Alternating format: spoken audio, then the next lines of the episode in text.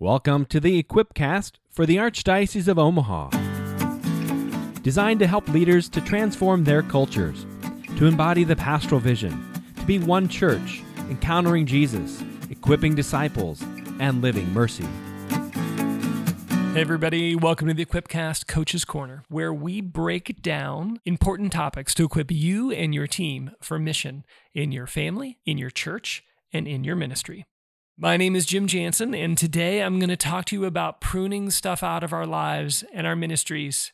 Okay, we've all been there, right? There's a part of our life that we love, but we're starting to get the sinking feeling that it just doesn't fit anymore. Maybe it's not bearing the fruit that it once did. Maybe it's not bearing any fruit. Or maybe our time and our energy are needed elsewhere. Those, my friends, are signs that it's time for some spring pruning. So in the Jansen household, Kim, my wife, is the gardener. She prunes with reckless abandon. And I'll come out and I was like, honey, what did you do? You killed it. But sure enough, a couple months later, her wisdom is verified and there's new life and it's healthier and stronger than it's ever been because she's done some pruning. So even though I'm the amateur gardener in the family, I'm going to offer you some spring pruning tips for your life. Okay, so first thought here we should expect to prune, right? Pruning is a good and natural part of life. Life always produces more than we can handle. If you have more than you can handle in your life, it's just that you've finally come to the place where you need to prune. It's a normal, natural thing. It happens in the natural world and it happens in our lives. Right. So I mentioned I'm an amateur orchard farmer. Some of you know that. I've mentioned it on the podcast before. And I noticed that the trees, apples and pears, always produce more blossoms and buds than they can fruitfully sustain. Pruning ensures that the best of the tree's energies go into the strong branches that can support the weight of the fruit, and it makes the fruit bigger and juicier. I mean, this is something even the church has to do, right? The church, the fruit of the church is saints we have thousands and thousands of saints that you've never heard of because we don't celebrate them in the liturgical calendar anymore.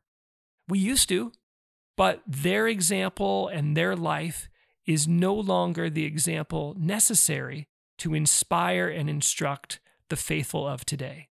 The saints don't care. They're still worshiping gladly around the throne of God. But in order to let the light of particular saints shine forth and provide the inspiration we need, from time to time, the church has to prune saints out of the liturgical calendar. So let's talk about when you know when you're supposed to prune. Like, when do you prune? Well, there's three main times when we need to prune things out of our life. And I'm going to go through them here from the easiest to the hardest. So, time number one, you need to prune things out when they're dead when when there's no life, when it's a chore, when it's not bearing any fruit. And this, by the way, just doesn't mean like, okay, it's hard. Like working out is hard, but that bears fruit. I'm talking about something where it's hard, but it doesn't produce life. It doesn't produce fruit. When it's dead, cut it out because you need to make space. Second, cut things out when they're sick. You either need to make it healthy or you need to cut it out. You need to prune it. And it may be that the quickest way to new life is to prune and let something new take its place. Thirdly, sometimes we need to prune even when a part of our life is still bearing fruit, because it's not the most fruitful. The Lord may want more of our energy to go into another part of our life. And we shouldn't be afraid to prune and let that part go away so that our time and our energy can bear more fruit. See, Jesus talks about this. In John chapter 15, Jesus says, I am the true vine, and my Father is the vine dresser. Every branch of mine that bears no fruit, he takes away. And every branch that does bear fruit, he prunes, that it may bear more fruit. As the branch cannot bear fruit by itself, unless it abides in the vine, neither can you unless you abide in me. I am the vine, and you are the branches. He abides in me, and I in him. He it is that bears much fruit. For apart from me, you can do nothing. Now, there's so much in there, but I just want to highlight the example that Jesus gives of the Father. Not only does he prune out dead and lifeless branches, but he prunes branches that are bearing fruit so that they bear more fruit. So more of their energy goes into the things that he's made them for. So let me give you some examples out of family life and ministry and personal examples. Okay, so pruning in family devotions. In the Jansen household, we rotate devotions. We didn't used to. We rotate devotions based off the liturgical seasons and the cycle of our family, age of our children, uh, the season of life we're in. We used to try and do everything, and it just became a cluttered, lifeless mess. Now, we tend to do the rosary during ordinary time. We do one decade of the rosary after dinner because one decade, said just a little bit more slowly with the whole family present, seems to bear more fruit. We do the stations of the cross in Lent, but we don't do every station every day. We do one or two stations each day. We do the Jesse Tree devotion during Advent. Now, same thing happened with our uh, liturgical celebrations. I love the Easter Vigil and I love Midnight Mass on Christmas. That worked really well before we had children, and it worked well when our children fit in a car seat. But as they got older and they were unable to uh, handle being up at midnight or going through a three hour service, we started to go to morning Mass on Christmas and Easter. The question you want to ask yourself is this devotion leading us closer to God? Like, are the fruits of the Spirit showing up? Is it producing love, joy, peace, patience, kindness, gentleness? If you want to strangle each other after doing all of the uh, decades of the rosary, maybe it's not a good fit. Let yourself give yourself the freedom to look for the fruit and ask yourself the question is this leading me closer to God now? Okay, so in ministry, we tend to do lots of things that no longer seem to be bearing fruit, like, eh, wait for it, the parish festival.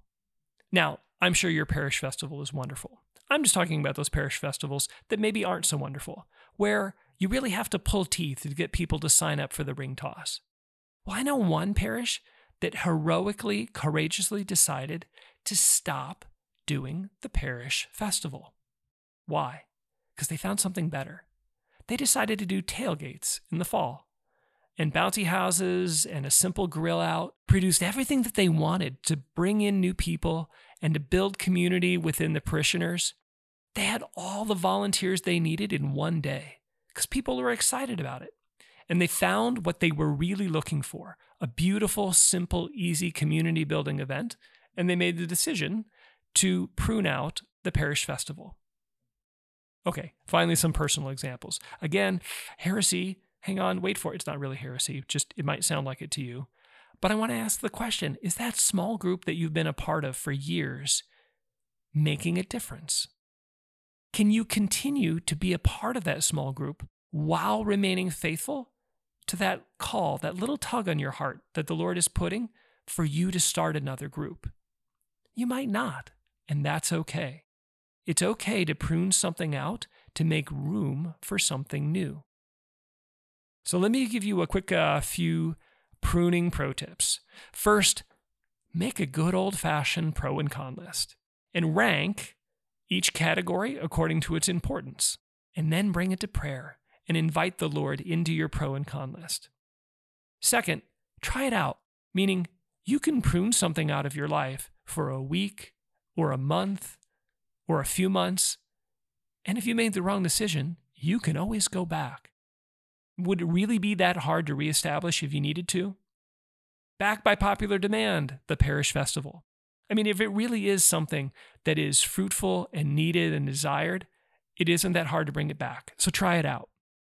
Third, develop an exit plan.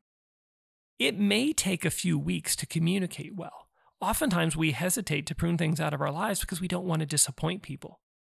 But take the time to communicate well, to find a replacement, to make sure that you transition in a way that's fair to people who might be depending upon you. And that can allow you to prune if you develop an exit plan. Again, remember, pruning leads to more fruitfulness. What might look like death is actually a step towards life and life in abundance. Let me pray for us now. Oh Lord, we just ask that you would grant us wisdom and courage and the supernatural gift of counsel.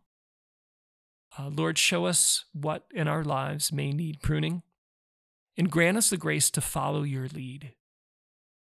Give us docile hearts to the work of the Father, uh, his pruning in our lives.